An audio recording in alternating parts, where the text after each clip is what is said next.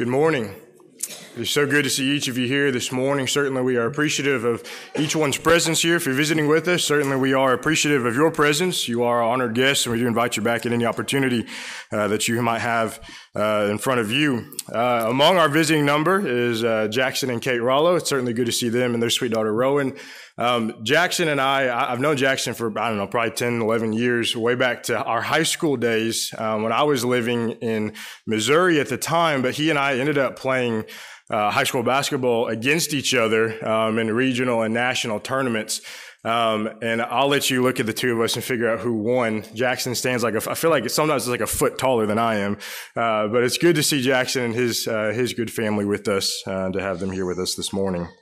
It's good to be back with you all, uh, at least on a Sunday. I feel like uh, a family that I've been traveling in and out over the past few weeks. Uh, it's always good to be back home. This past week, if we had an opportunity to go back to North Carolina, I had the opportunity to speak a handful of times at a youth rally there. And it was at the congregation where uh, I actually began my first work right out of uh, preaching school uh, to go. And it was so it was good to go back there. Good to be back uh, with a bunch of our our close friends and people that we uh, we hold near and dear to our hearts. It's also the congregation um, where I had an opportunity to work alongside my father uh, for a couple of years. So I've had the unique privilege to work both with my father and my father-in-law.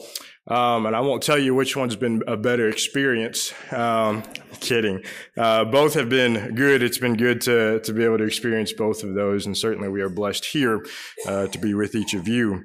I want to share one of the lessons that I presented there uh, on, on one of those days with you this morning.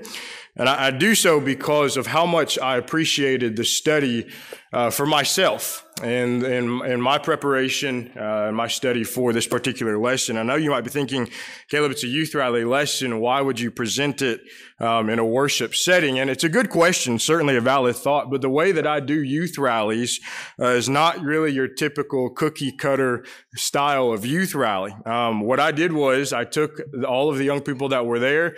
The theme was "Be the Light" out of Ephesians chapter five, and I took them at least for the first two lessons, and we went straight to Ephesians chapter five, and I walked them through verses 1 all the way through verse 14. And I gave them a very textual study of exactly what Paul was trying to relay to the Ephesian brethren. And when I do youth rallies, I don't give them a bunch of illustrations. I don't give them a bunch of jokes or a bunch of uh, whatever you want to call it. And I know that's how a lot of people do youth rallies, but I do youth rallies pretty much the exact same way that I preach. And I take them straight to the text. And I think that that's beneficial for them. So this lesson was the very first lesson uh, from this past weekend where I had an opportunity to do a youth rally. And I hope that it's beneficial beneficial uh, to you. The theme was Be the Light, and this first lesson really just introduced the entire topic, and it was entitled, What is the Light? And I think that's very important, right? How are you and I supposed to know that we are to be the light if we don't even know what that means, if we don't even know what it is, uh, what the light in and of itself is? So as we walk through Ephesians chapter 5, I want to give you four words that will serve as our main point, serve as our observations for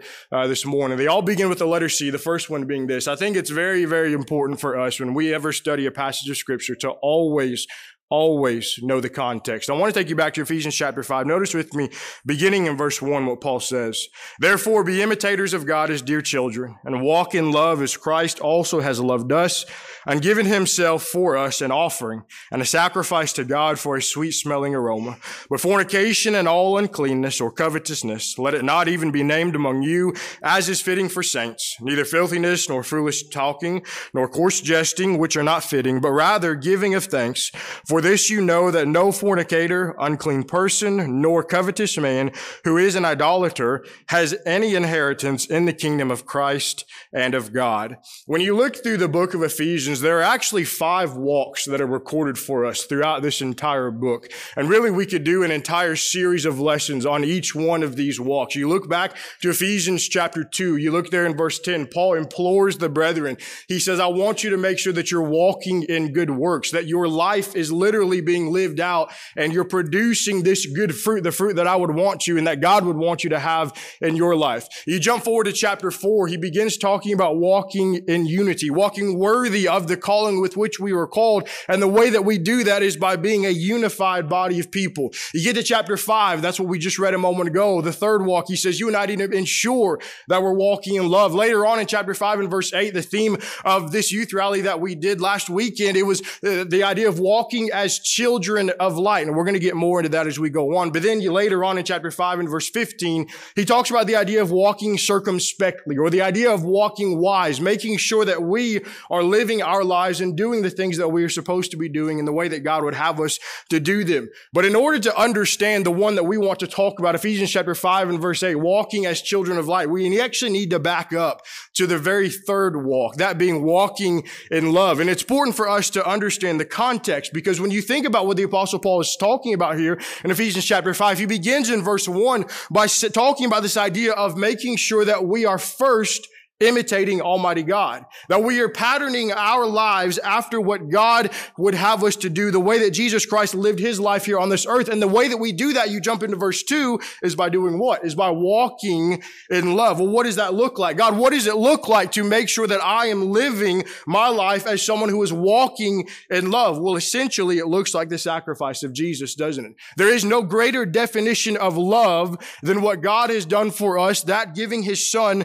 to us. All of of this happened because of God's love for us. What did Jesus say in John chapter 3 and verse 16? For God so loved the world that he did what? What does your love look like? That he gave his only begotten son. You jump ahead in the New Testament to 1 John chapter 3 and verse 16. John said, by this we know love. How? What does it look like, John? Because he laid down his life for us. And we also ought to lay down our lives for the brethren. So God, you've shown us what your love looks like. And you and I understand we are to reciprocate our love to back towards God. You know, when you think about a relationship, what do they say? They say it takes two to tango, right? It takes two people having, uh, uh giving forth effort on both sides. When you think about a, a marriage, a marriage is only successful when both husband and wife are putting forth the diligent effort to be who they're supposed to be and that marriage. That is the only way that marriage will survive. That is the only way that marriage will be successful. Well, the exact same thing is, can be, is true when it comes to a relationship with God. God has already done his part. God has already done more than what you and I could ever do, but the rest is left up to us. You and I are to be obedient on our part, faithful on our part in our relationship with God in order for this relationship to be successful. And so because his love, this love that he has shown to us, the love that we show back, there must be application that takes place. If I'm going to try to imitate God in verse one through myself walking in love, verse two, then there's going to be things from which I must refrain. There's going to be things in my life that I must get out of my life because they're not necessary for me in order to be successful. Back in Luke chapter 14, verses 25 all the way through verse 33, Jesus talks about the importance of counting the cost. And you remember what he said there in, in this, in this illustration? He says, a man doesn't try to go build a tower without first looking at his resources, does he? A man doesn't try to begin a building project without first looking at all of the things that he has available to him to ensure that he can be successful in building this project. He then goes on and talks about a man who's leading his army into battle. And he says, you're not going to go into battle without first looking at your own resources, without first looking at what you have available to you to make sure that you can be successful. And in verse 27, he says, whoever does not bear his cross and come after me cannot be my disciple. And then you jump to verse 33. So likewise, whoever of you does not forsake all that he has cannot be my disciple. Look, you, something that you and I have to understand is this. Being a Christian is hard, isn't it? Being a Christian is difficult. Being a Christian takes so much dedicated effort and hard work. Being a Christian takes great sacrifice.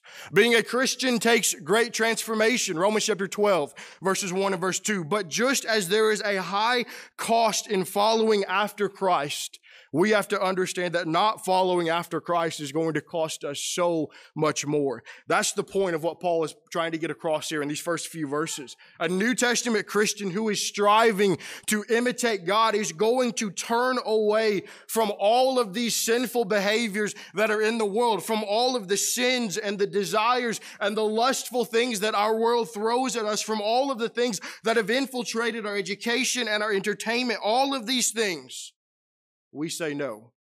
Why? Because if we don't, if you and I freely and if we willingly partake in all of these sinful and all of these wicked behaviors, things that put Jesus Christ on the cross, then we are not going to be people, verse 5, who inherit the kingdom of Almighty God. Notice what he says in verse 6. Let no one deceive you, Paul says to these Ephesian brethren. Let no one deceive you with empty words. For because of these things, the wrath of God comes upon the sons of disobedience. What is the warning, Paul? What's the admonition that you are giving not only to these brethren to whom you are writing, but to us as students today? What is, what is the warning? The warning is don't be deceived by the people who are in the world. Paul says don't be deceived by someone someone talking to you and making you think that these things, go back to verse 3 and verse 4, what he's talking about, don't think that those things are pleasing and acceptable in the sight of Almighty God. Because these are things that are going to make you miss out on the kingdom of heaven. Don't let someone tell you otherwise. There's a reason why Paul penned in 1 Corinthians chapter 15 and verse 33, evil company corrupts good morals. There's a reason why he wrote that. He didn't write it just because it's a good verse for us to memorize or a good verse for us to tell our children, but it's because it's important to know.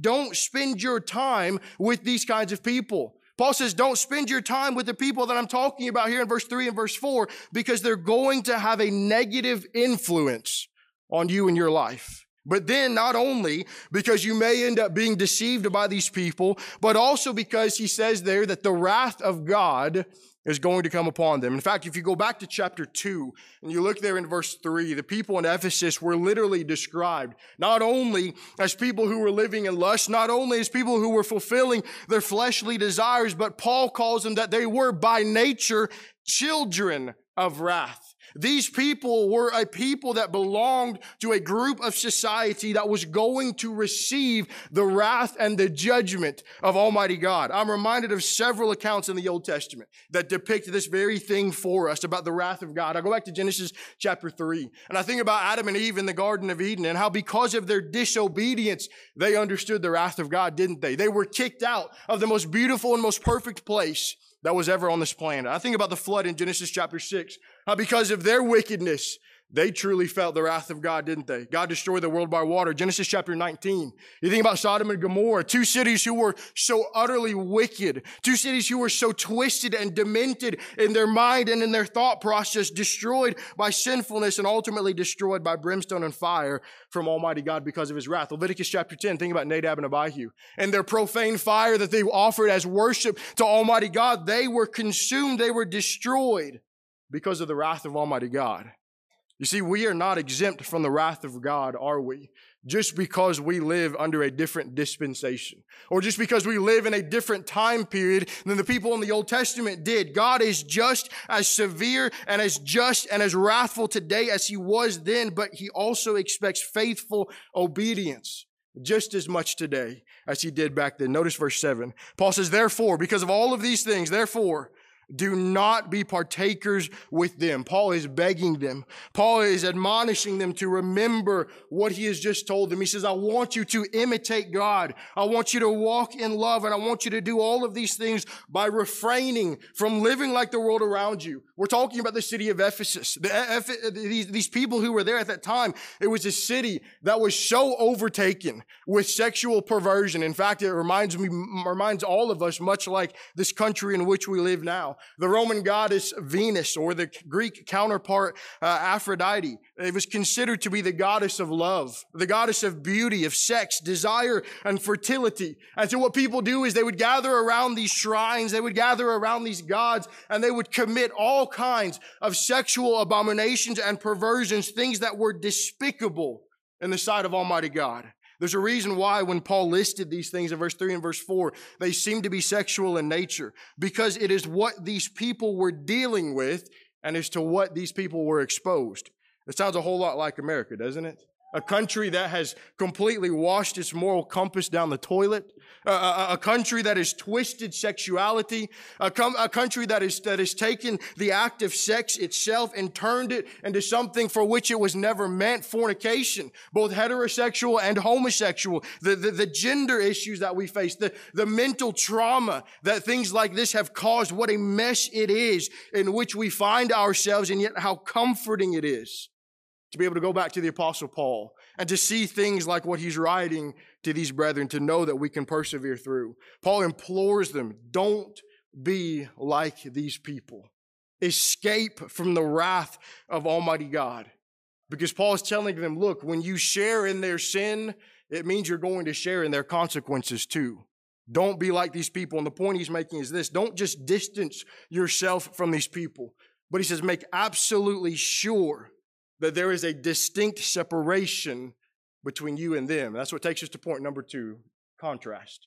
There's a very stark contrast here that Paul talks about beginning in verse 8. You know, when you talk about contrast, we're talking about a stark difference between one of two things, aren't we? Uh, when, when, I think about a contrast, I think about the, the, soda Dr. Pepper. And this is a very childish uh, illustration, but it makes sense in my mind. Because I think about Dr. Pepper and then I think about every other drink that is out there that attempts to be a soda, okay? When I lived in North Carolina, they had this drink called Cheerwine. It was like this cherry flavored dark soda. It, it, was pitiful. It was nasty. Um, it, eh, eh, there's a big difference between that. When I lived in Pulaski, south of Nashville, it was the Sundrop capital of the world. And Sundrop is like a knockoff Mountain Dew. Um, and that was terrible too. And so when I think about Dr. Pepper, there's a stark contrast, isn't there, between Dr. Pepper and between all of these other things that try to be soda. When you think about sports, right, there's a stark contrast between Michael Jordan and between LeBron James. Michael Jordan is the greatest basketball player to have ever lived and that will probably ever will live. And then you have LeBron James, who's all the way down here. The idea of a stark contrast, right? You understand what I'm saying.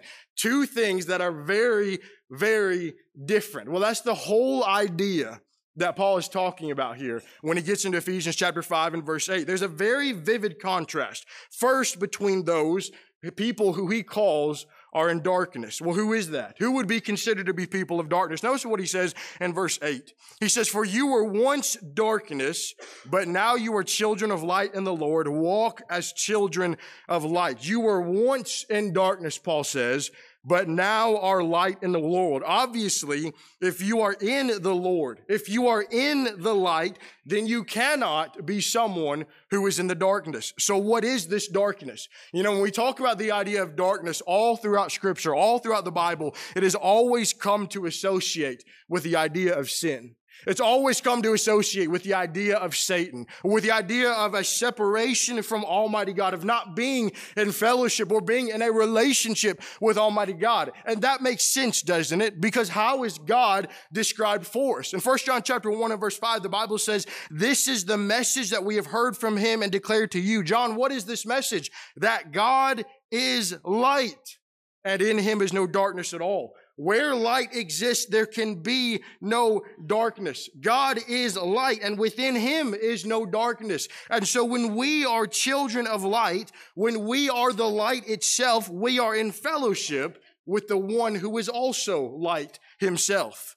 But when we separate ourselves, when we sin and we willfully put that separation between us and our relationship with God, Isaiah chapter 59 and verse 2, that light goes away. And so when light is not present, darkness has a place to exist. In fact, this idea of darkness again is used in a negative light all throughout the Bible. Let's keep this in our immediate context. Go back to chapter 4. Notice beginning of verse 17. This I say, Paul says, therefore, and testify in the Lord that you should no longer walk as the rest of the Gentiles walk in the futility of their mind, having their understanding, notice this, darkened, being alienated from the life of God, which because of the ignorance that is in them, because of the blindness of their heart, verse 19, who being past feeling have given themselves over to lewdness to work all uncleanness with greediness, darkness being associated with ignorance, that which would separate us from a relationship with Almighty God. Notice chapter 5, uh, go, jumping down to verse 11.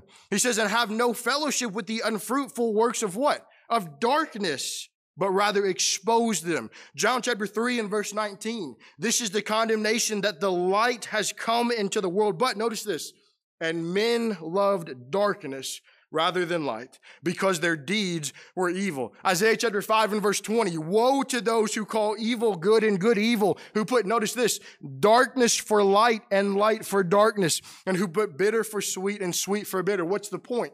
The point is, is that darkness is the complete opposite of light.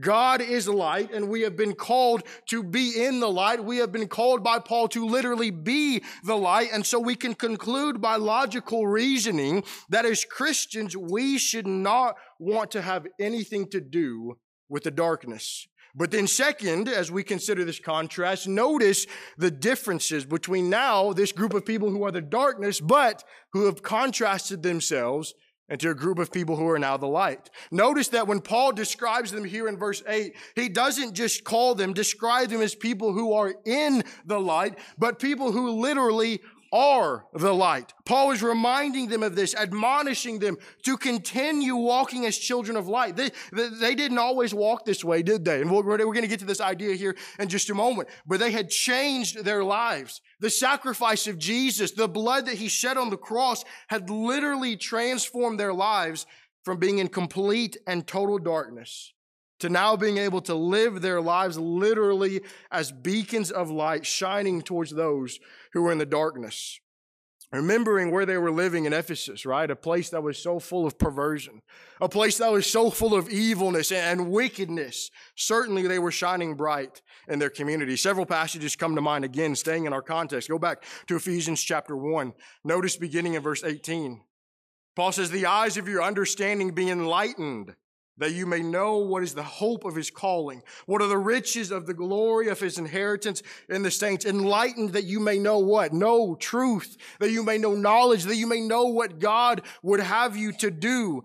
Jump back to Ephesians chapter 5, again, verse 10. Finding out what is acceptable to the Lord being light is doing that which is pleasing to Almighty God. And we're talking more about that later as well. I think about Colossians chapter 1, beginning of verse 12. Paul says, giving thanks to the Father who has qualified us to be partakers of the inheritance of the saints. Notice where they are in the light. Verse 13, he has delivered us from the power of darkness, conveyed us into the kingdom of his son, of, of, the son of his love, in whom we have redemption through his blood, the forgiveness of sins. First Peter chapter 2 and verse 9, you know this verse well. You are a chosen generation, a royal priesthood, a holy nation, his own special people that you may proclaim the praises of him who has called you out of darkness and into his marvelous light. When we are in the light, but also literally the light, you and I are able to enjoy things that no one else can, aren't we? In Ephesians chapter 1 and verse 3, Paul said, Blessed be the God and Father of our Lord Jesus Christ, who has blessed us with every spiritual blessing in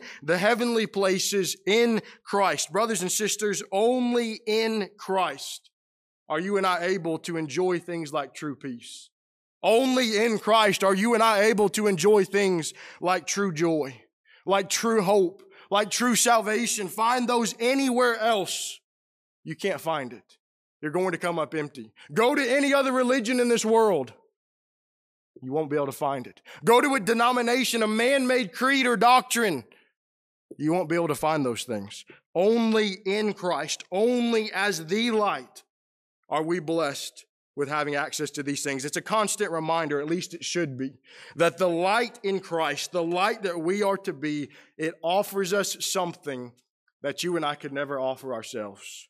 Notice Ephesians chapter 2, beginning in verse 1. Paul says this And you he made alive who were dead in trespasses and sins, in which you once walked, again, notice the past tense, in which you once walked according to the course of this world, according to the prince of the power of the air, the spirit who now works in the sons of disobedience. Verse 3 Among whom also we all once conducted ourselves in the lusts of our flesh, fulfilling the desires of the flesh and of the mind, and were by nature children of wrath just as the others. Notice the language that Paul uses going back to verse one. They were dead in trespasses and sins. Verse two, walking to the course of this world, the prince of the power of the air. He describes them as sons of disobedience. Verse three, lusts of the flesh, the desires of the flesh and of the mind. What does this describe? Someone who is in complete and total darkness. Somebody's life who has been given over in complete totality to the way of the world. It describes so many people in our world today. And guess what? It described each of us who are sitting here today before we ever came into contact with the blood of Jesus Christ. But what happened? What allowed this transition to take place? Notice beginning in verse 4. But God. Isn't that beautiful? Isn't that beautiful? But Almighty God, our creator, our savior, our sustainer. Notice what he does. Notice how he's described, who is rich in mercy because of his great love with which he loved us. Even when we were dead in trespasses, made us alive together with Christ. By grace you have been saved, verse 6, and raised us up together and made us sit together in the heavenly places in Christ Jesus. If it was not for the Almighty, being so rich in grace, being so rich in mercy, being so rich in love, then without a shadow of a doubt, you and I would still be dead in our trespasses. But thanks be to God who has given us the opportunity to be made alive together with him in Christ Jesus. Notice 2 Corinthians chapter 4. Go back a few pages with me. 2 Corinthians chapter 4. Notice what Paul says here. His second letter to the church at Corinth. Notice what he says beginning in verse 1. 2 Corinthians chapter 4, beginning on verse 1. Therefore, since we have this ministry, as we have received mercy, we do not lose heart. But we have renounced the hidden things of shame, not walking in craftiness, nor handling the word of God deceitfully, but by manifestation of the truth, commending ourselves to every man's conscience in the sight of God. But even if our gospel is veiled, it is veiled to those who are perishing. Verse 4, whose minds the God of this age has blinded, who do not believe, lest notice how it's described, the light of the gospel of the glory of Christ, who is in the image of God, should shine on them. Time and time and time again, brothers and sisters, we are shown the goodness and the mercy of Almighty God, who has so graciously allowed us to come out of the darkness and to be born into his light. I think it's important to cover one more thing before we move on. Notice back in Ephesians chapter 5, in the beginning of verse 8, how he talks, how he literally describes these individuals. He says, You were once in darkness Paul's referencing the past life of these individuals, these Christians who are in Ephesus, how at one time in their life they used to be caught up in all of these sins, all of those sexual perversions, all of the lusts of the flesh, the things that Paul literally describes for them. They were things that they used to partake in. Again, think back to Ephesians chapter 2, verses 1 through 3, what we read just a moment ago. Those who were dead in trespasses. Notice, continue reading in verse 11. What does he say? Therefore, remember that you once Gentiles in the flesh, who are called uncircumcision by what is called the circumcision, made in the flesh by hands. Verse 12, that at that time you were without Christ. They were in the darkness, weren't they? Being aliens from the commonwealth of Israel, strangers from the covenants of promise, having no hope and without God in the world. What's the point of all these verses? When you look at all these verses on the screen, what's the point of, of, of looking at what Paul is talking about? They all depict a former and a past life. One that was so engulfed in sin. One that was so engulfed in total and complete darkness. And yet the light of God is so powerful. If you take the light that God has and you couple it with a life that is filled with faithful obedience to Him and to His will, it can drown out the darkness as if it were never even there walking as children of light, participating with the disobedient in their sins are incompatible behaviors. You may have done, I, I, don't know everybody's situation here. I don't know everything that everybody's gone through or is going through. You may have done some terrible and some horrible things at some point in your life. I don't know what maybe you are struggling with today. You may have done something that maybe even our society would think is horrible and despicable. I don't know. But what I do know is this it doesn't matter what you have done, and it doesn't matter how completely engulfed in darkness you may have been, or you may even feel right now, there is a way out of it. Because in Ephesians chapter 2 and verse 13, notice what Paul says. He says, But now in Christ. But now in Christ Jesus, you who were once afar off have been brought near by the blood of Jesus Christ. Jesus' blood has done something for us that you and I could never do for ourselves. Never, ever forget that. And thanks be to God for that. Notice number three, the word character. I think it's important to remember who the immediate audience of this letter is. Again, we're talking about citizens who were in Ephesus, right? People who at a time were not New Testament Christians. We just talked about the fact of how they were once in darkness. Verse six, their identity was that of sons of disobedience. They were people who at one time could care less about Jesus Christ. At one time, they could care less about the gospel and about his church. And all they cared about at one time was giving into their lusts and giving into their fleshly desires. They were ignorant of salvation. They were polluted in sin. They were engulfed in this darkness. Sounds like, again, a lot like modern day America, doesn't it? It's important, I think, to notice this. They weren't just in the darkness, but just as Paul describes us as literally people who are the light, notice how he describes them as literally people who are the darkness. They weren't just in darkness. See, each of us are in the darkness in that we live in our world, don't we? We live in a time where it is so dark in this world. We are surrounded by darkness. We are living in it. But Paul says that these people literally are the darkness. They were sinners. They were alienated from God. They had no relationship with Him. That's what being in darkness is. That's what being darkness is. But it's all changed for them, hasn't it? They used to identify as being darkness, but now they're on the other side of that contrast. While when they were living in sin, they didn't know where to go. They had no light to guide them. They didn't know where to go and they were completely lost. Understand every single person who's here that that's what sin does to us, isn't it? It leaves us in a place of not knowing where to go. Sin blinds us from the light. It blinds us from doing what God has called us to do. It blinds us from being an example to those who are around us. Sin literally distorts our vision. And it makes us begin to think illogically. It makes us begin to compromise in ways that you and I never thought that we would. But when you come into the fold of Jesus Christ, everything completely changes because now you can see. That's what the light does for you. Psalm 119 verse 105, that word is a lamp unto my feet and a light unto my path. God and his word lights the way for every single person in our world if they would just simply, humbly submit to him. But not only were these Christians in Ephesus, not only were they the light, 1 Peter chapter 2 and verse 9, individuals called out of darkness and into God's marvelous light. Not only were they in the light as that they were a part of the family of God as baptized believers, Galatians chapter 3 and verse 27, but Paul literally describes them as children of light. It was who they were. It encompassed their entire existence. It was that which defined them. It was who they were and their purpose as to why they were here on this earth. Jesus said in Matthew chapter 5, beginning of verse 14, You are the light of the world. A city that is set on a hill cannot be hidden, nor do they light a lamp and put it under a basket, but on a lampstand. And it gives to all who are in the house. Verse 16, Let your light so shine before men that they may see your good works and glorify your Father who is in heaven. Like I said earlier, they had literally become beacons of light in their world. And much like back in the old days, whenever the lighthouses would shine out so that the ships would know where to go and know where not to go, so were these Christians. Let me offer this to you as we close this point out. Let us be very, very careful. As you and I are considering this idea of being the light, that we would ensure that we are not emitting or producing our own light.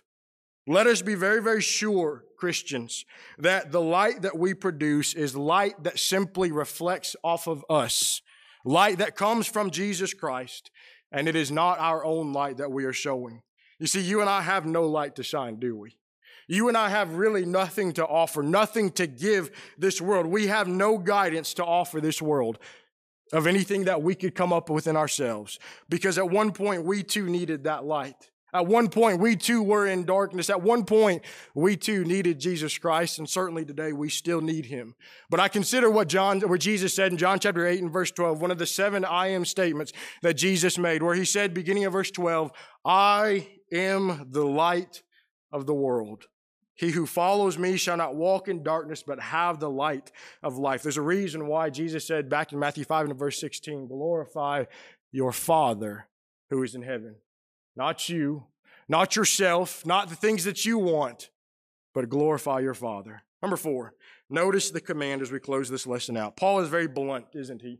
And really, he's blunt just as, just as an author, just as a writer. As, as, he, as he begins writing to these Christians, Paul's always been like that. Paul never sugarcoated anything, did he? He didn't beat around the bush. He simply gave them what they needed. He would call them out. He would tell them like it is, and he would tell them, you need to change, and here's how you do it. And so he continues this thought about being the light by essentially saying this, this is now your daily way of living. This is now how you walk through this life as someone who is the light, as someone who is completely and totally engrossed with being this way. In fact, the Greek word here is in the present imperative form. So, in other words, what that means is this is a continual action. This is something that is habitual. It's not a five minute walk in the light and then you can go back to the darkness. This is something that you do for your entire life.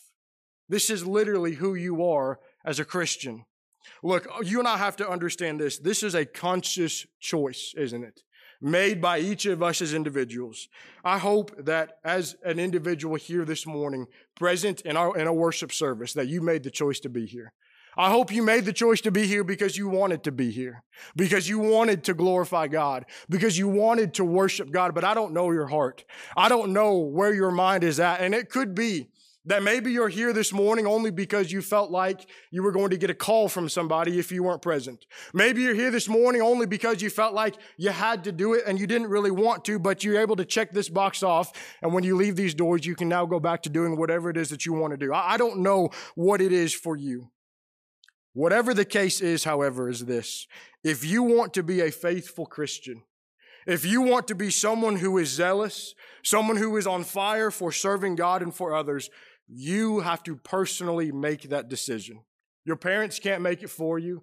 Your grandparents can't make it for you. Your elders can't make it for you. Your preacher can't make it for you. If you and I are going to walk as children of light, as Paul commands, we have to make that choice for ourselves.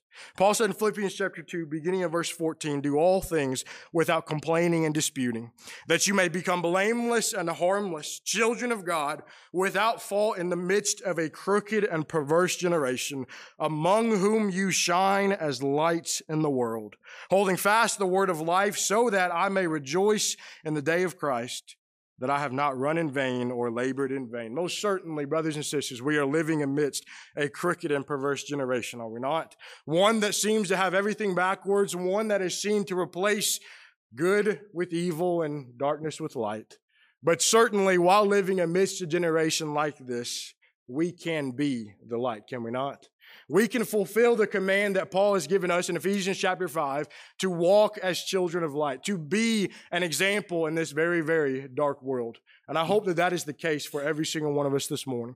That as we live our lives, as we participate in our activities, as we socialize with our friends and family, that no matter where we are, no matter who we are around, you and I would, would be walking as children of light. Maybe you're here this morning, perhaps you're not yet part of that family of God. Maybe you aren't the light because you haven't given your life over to Him and you haven't submitted your life to Him through baptism. Know that you can change that this morning. You can come forward repenting of your sins, confessing Christ's precious name. We can baptize you into water. That water representing Jesus' shed blood, washing your sins away. And you can go on your rejoicing, knowing that now you are a child of light. Or maybe you're here this morning, perhaps as someone who once was a child of light, but maybe you've seeped back into the darkness. Maybe you've gone back into your past way of living and maybe there's sin in your life and you need to get things right. You need to repent of those things and you know that you need to do that. Why not tonight? Why not today? Why, why not make that decision to give your life back over to Almighty God? Each of us have a choice to make. Each of us have a responsibility to our own soul. Each of us have a responsibility to God. And I hope that we make the right choice this morning. Let's stand and sing. Thank you for listening to this recorded audio of a sermon that was preached at the Roanoke Church of Christ. If you would like to visit us, you can do so at 608 Dallas Drive, Roanoke, Texas 76262, or you can visit our website at roanokechurchofchrist.org. We hope to see you soon, and may God bless you.